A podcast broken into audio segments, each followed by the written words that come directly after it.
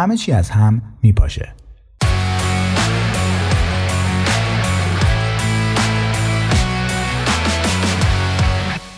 ساعت 9 صبح سر کلاس زیست شناسی نشسته بودم با آرنج به نیمکت تکیه داده بودم و سرمو گذاشته بودم روی دستام و به اقربه ثانیه شمار ساعت کلاس نگاه می کردم که با هر تیک تاک چرت و پرتای معلم در مورد کروموزوم ها و میتوز ها رو خفه می کرد. مثل بیشتر بچه های 13 ساله در یک کلاس شلوغ و پرزلم زیمبوی اون روزها حوصلم سر رفته بود. تا اینکه یکی در کلاس رو زد. آقای پرایس نازم مدرسه سرش رو آورد داخل کلاس و گفت ببخشید که مزاحم وقت کلاستون شدم. مارک میشه چند لحظه بیای بیرون؟ در ضمن وسایل تو هم با خودت بیار. به نظرم عجیب اومد چون معمولا بچه ها رو میفرستن پیش نازم نه اینکه نازم بیاد سر وقت یکی از بچه ها وسایلم رو جمع کردم و از کلاس زدم بیرون. راهروی مدرسه خلوت بود. صدها کمد بژ در دو طرف راهرو تا انتهای سالن سفارایی کرده بودن مارک میشه کمد خودتو به من نشون بدی؟ بله حتما. و همراه با نازم رفتم سمت کمدم. با موهای بلند و شلخته در حالی که یک شلوار جین بگی و یک تیشرت بزرگ سایز پانترا تنم بود. رسیدیم به کمد. آقای پرایس گفت بازش کن لطفا. همین کار کردم. اومد جلوی من و کاپشن لباسهای باشگاه و کوله پشتیم رو جمع کرد. تقریبا همه محتویات کمدم منهای چند تا دفتر خودکار. راه افتاد سمت اتاق خودش و بدون اینکه به عقب نگاه کنه گفت دنبالم بیا. حسهای ناجوری اومده بود سراغم. به اتاقش که رسیدیم از من خواست که بشینم. در رو بست و قفلش کرد. رفت سمت پنجره ها و کرکره هاش کشید پایین که کسی از بیرون نتونه داخل ببینه. کف دستم شروع کرده بود به عرق کردن. این یک ملاقات معمولی با نازم مدرسه به نظر نمی اومد. آقای پرایس شروع کرد به زیر رو کردن وسایل من. جیب هام رو گشت. زیب های کولم رو باز کرد. لباس های باشگاه هم رو تکون داد و همه رو روی زمین انداخت. بدون اینکه سرش رو بلند کنه و به هم خیره بشه ازم پرسید می‌دونی دنبال چی میگردم مارک؟ نه مواد این کلمه لرزه انداخت بر بدنم مواد؟ چه جور موادی؟ نازم با یک نگاه خیلی جدی به هم خیره شد و گفت نمی‌دونم تو چه جورشو داری؟ این رو در حالی گفت که داشت یکی از پوشه های پلاستیکیم رو باز می کرد که داخلش رو بگرده عرق مثل زائده های قارچی از پوستم می‌زد بیرون. از کف دستم شروع شده بود و حالا به بازوها و گردنم رسیده بود. خون به سمت مغز و کلم سرازیر شده بود. شقیقه هم مثل چی زغزغ می‌کرد. مثل هر بچه 13 ساله ای که به حمل و فروش مواد مخدر در مدرسه متهم شده بود می‌خواستم فرار کنم و یه جای قایم بشم. گفتم نمی‌دونم راجع به چی دارید حرف می‌زنید. ولی لحنم خیلی متزلزل تر از اون چیزی بود که می‌خواستم. حس کردم که الان باید لحن مطمئن تری داشته باشم. یا شایدم نه. شاید باید ترسیده باشم. دروغگوها باید لحن مطمئنی داشته باشن یا وحشت زده. چون هر جوری که هستن من می‌خوام برعکسش باشم. ولی عوضش نامطمئن و متزلزل بودنم بیشتر هم شد. در واقع متزلزل بودنم به خاطر اینکه متزلزل به چشم می اومدم باعث شد بیشتر متزلزل بشم. همین چرخی لعنتی جهنمی. آقای نازم گفت حالا می‌بینیم. و همزمان شروع کرد به تفتیش کوله پشتیم که هزار تا جیب و زیب داشت و هر کدوم پر بود از خرتوبرت های یک نوجوان در اون سن و سال.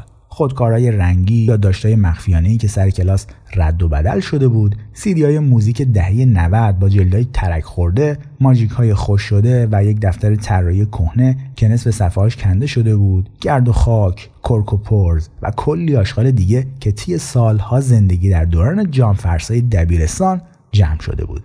فکر کنم عرقام داشتن با سرعت نور پمپاژ می شدن چون زمان کش اومده بود و نمیگذشت. انگار اون لحظه هایی که سر کلاس زیست شناسی صرفا ثانیه هایی بودن اینجا به دوره های دیرین سنگی تبدیل شده بودن و من هر دقیقه داشتم پیر می شدم و می مردم. فقط من بودم و آقای پرایس و کوله من که انگار ته نداشت. یه جایی نزدیک به دوره میان سنگی آقای پرایس به جستجو در کولم پایان داد. حالا که هیچی پیدا نکرده بود یه جورای قاطی کرده بود. کولم رو سر و ته کرد تا همه آشغالاش بریز کف اتاق. الان دیگه اون هم مثل من با شدت داشت عرق میریخت. غیر از اینکه به جای وحشت در آقای پرایس خشم داشت زبانه می‌کشید. پس امروز موادی در کار نیست نه؟ و سعی کرد وقتی این رو میگه عادی به نظر برسه.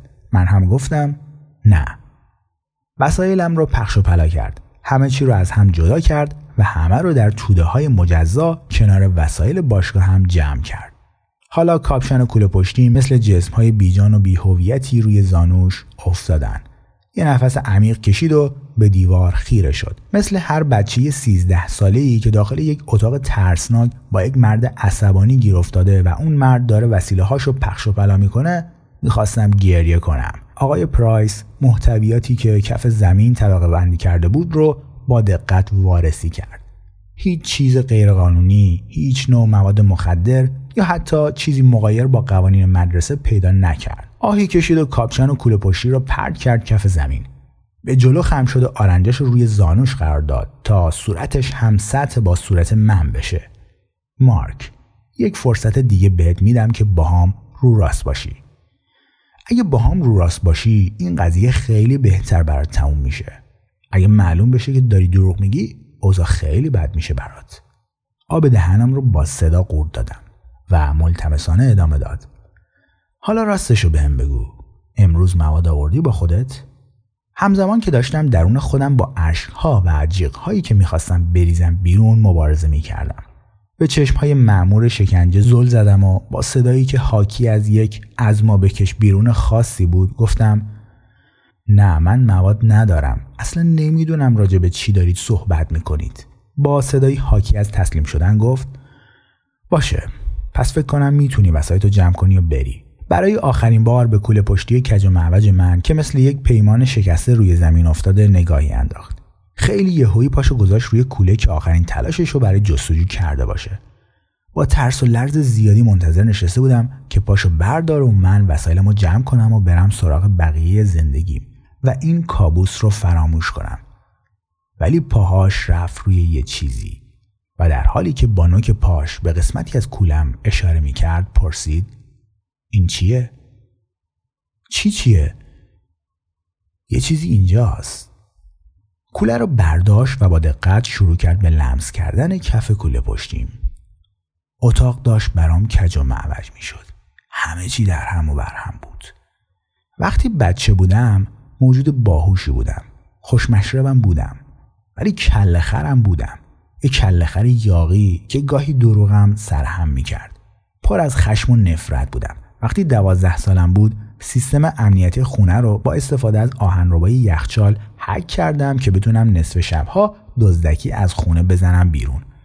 من و دوستم ماشین مادرش رو خاموش و دنده خلاص حل می‌دادیم تا سر خیابون که یواشکی ماشین رو برداریم و بریم دور دور. موضوعی که برای تکلیف مدرسه انتخاب می کردم سخت جنین بود. چون می‌دونستم معلم ادبیات ما یک مسیحی کاتولیک سفت و سخت بود. با یکی دیگه از دوستام از مامانش سیگار کش رفتیم و پشت مدرسه به بچه ها میفروختیم. و البته یک جیب مخفی ته کوله پشتیم تعبیه کرده بودم که توش ماریجوانا قایم کنم. همون جیبی که آقای پرایس کشف کرده بود. آره من داشتم دروغ می‌گفتم. و همونطور که آقای پرایس وعده داده بود بخشش و لطافتی در کار نبود. چند ساعت بعد مثل هر بچه 13 ساله ای که کت پشت ماشین پلیس نشسته فکر کردم زندگیم تموم شد. و یه جورایی درست فکر کردم. پدرم مادرم من رو توی اتاقم قرنطینه کردن. برای یک بازی زمانی نامعلوم مجبورم کردن بیخیال رفیقام بشم.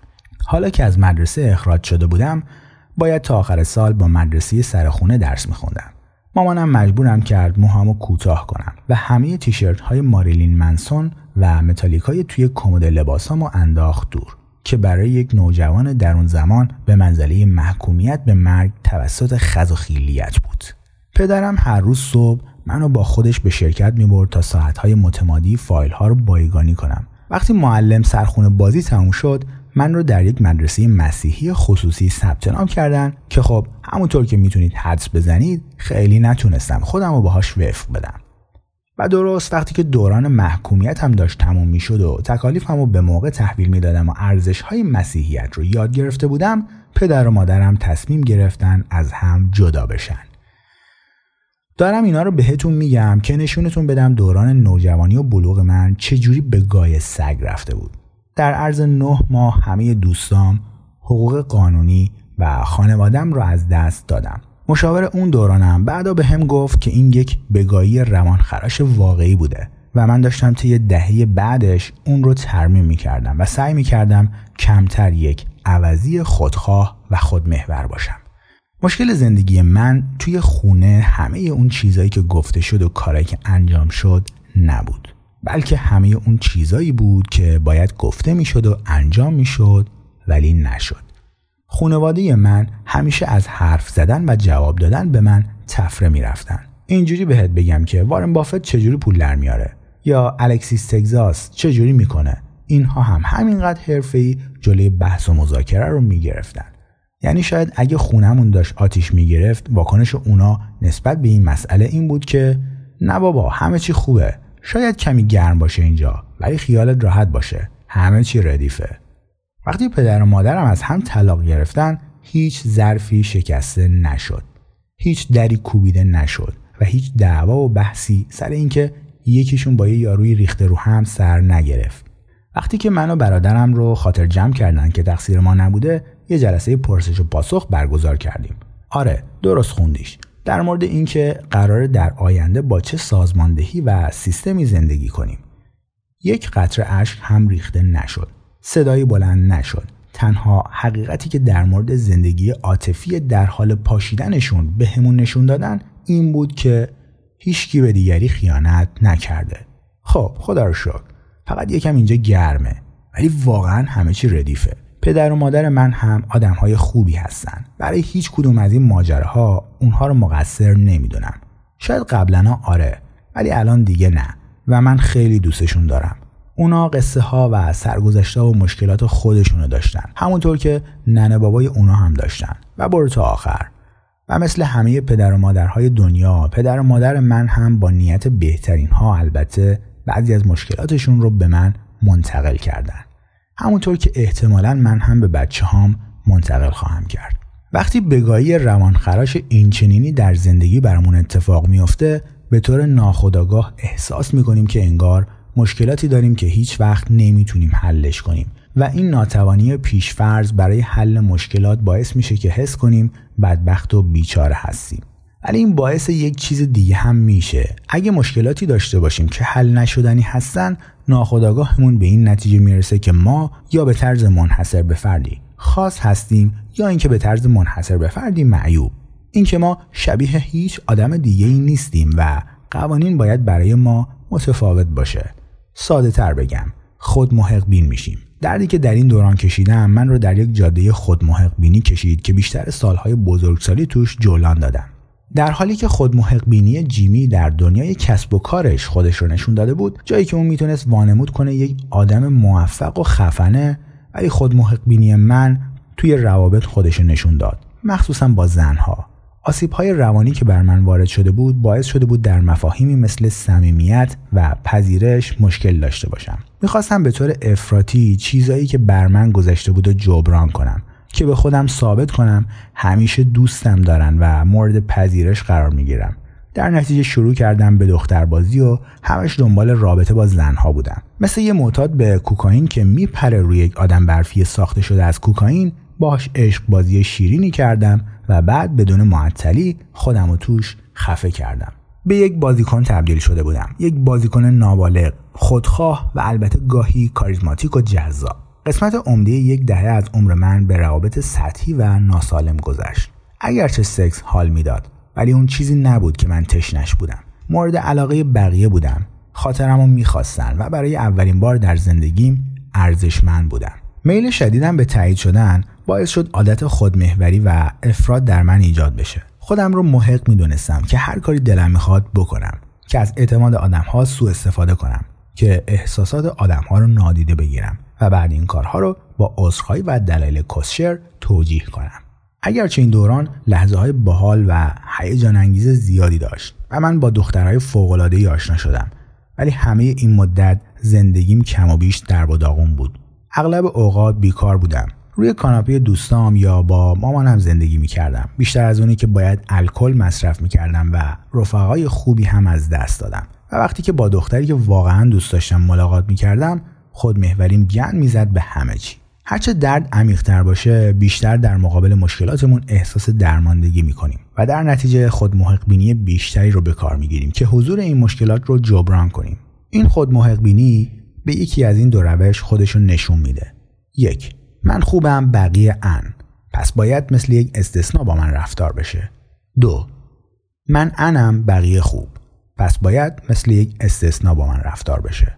از بیرون طرز فکر متضادی دارن ولی از درون همون هسته لزج خودخواه رو دارن. در واقع می‌بینی که آدم های خود بین هی بین این دو حالت رفت آمد می‌کنن. یا بر بام جهان ایستادن یا اینکه جهان روی سر ایشون خراب شده. بسته به اینکه چه روزی از هفته باشه یا اینکه اون لحظه با اعتیادی که دارن چه جوری دارن کنار میان؟ بیشتر آدم ها شخصیت هایی مثل جیمی رو به درستی یک خودشیفتی پرخاشگر عوضی تشخیص میدن. چون که خود برتربینی متوهم جیمی خیلی پر سر و صداست. ولی چیزی که آدم ها به درستی خود بینی تشخیص نمیدن شخصیت هایی که مدام خودشون رو خار، عاجز و بی ارزش میپندارن. اینکه هر چیزی در دنیا رو دلیلی بر قربانی بودن خودت تعبیر کنی به اندازه طرز فکر مخالفش خودخواهی میطلبه. این طرز فکر که مشکلات حل نشدنی داری به همون اندازه انرژی و توهم خود مهم پنداری میطلبه که معتقد باشی در زندگی و رفتارت هیچ مشکلی نداری. حقیقت اینه که هیچ چیزی به اسم مشکل شخصی وجود نداره. اگه مشکلی داری به احتمال خیلی زیاد میلیون ها آدم دیگه اون مشکل رو داشتن الان دارن یا اینکه در آینده قرار داشته باشن. حتی شاید چند تا از اون آدم ها رو خودتونم بشناسید. این قضیه مشکل رو کم ارزش نمی‌کنه. یا به این معنا نیست که نباید درد داشته باشه. معنیش این هم نیست که شما در برخی موارد قربانی یک سری داستان ها نیستید. تنها معناش اینه که شما استثناء نیستید. معمولا رسیدن به این بصیرت که شما و مشکلاتتون هیچ استثنا یا برتری در شدت یا رنج ناشی از اون مشکلات ندارید اولین و مهمترین قدم در مسیر حل کردنشونه ولی به دلایلی به نظر می‌رسه که این روزا آدمای بیشتری به ویژه جوونا این اصل رو فراموش می‌کنن مدرس ها و استادهای دانشگاه میگن سطح تحمل و انعطاف پذیری عاطفی دانشجوها پایین اومده و درخواست های خودخواهانشون بیشتر از قبل شده. مد شده که کتابی از برنامه درسی حذف بشه صرفا به این دلیل که حال چند نفر رو بد کرده. مشاورهای مدرسه میگن که این روزها دانش آموزان سر قضیه های بسیار پیش پا افتاده و معمولی در مدرسه مثل بحث با یک هماتاقی یا گرفتن نمره پایین دچار پریشانی و درماندگی عاطفی میشن. عجیبه که در این عصر همه به همدیگه وصل خود محق بینی به بالاترین حد خودش رسیده. انگار یه چیزی در مورد تکنولوژی هست که باعث میشه نقطه ضعف ها و ناامنی های شخصیتمون به مرز جنون برسه. هرچه بیشتر آزادی ابراز خیشتن به همون داده میشه بیشتر می‌خوایم از زیر بار سر و کله زدن با کسایی که ایده های مخالف دارن یا باعث ناراحتی ما میشن در بریم. هرچه بیشتر در معرض دیدگاه های مخالف قرار می‌گیریم بیشتر از وجود اون دیدگاه ها آزرده خاطر میشیم. هرچه زندگیمون راحتتر و گل و بلبلتر میشه بیشتر حق خودمون می‌دونیم که حتی بهتر از اینی که هست بشه. مزایای اینترنت و شبکه های اجتماعی بر کسی پوشیده نیست. از خیلی جهات ما در بهترین دوران ممکن زندگی می کنیم. ولی شاید این تکنولوژی ها دارن اثرات جانبی ناخواسته ای روی ما می‌ذارن. شاید همین تکنولوژی هایی که ابزار رهایی و آموزش برای خیلی ها هستن همزمان دارن حس خود محق بینی آدم ها رو بیشتر از همیشه می‌کنن.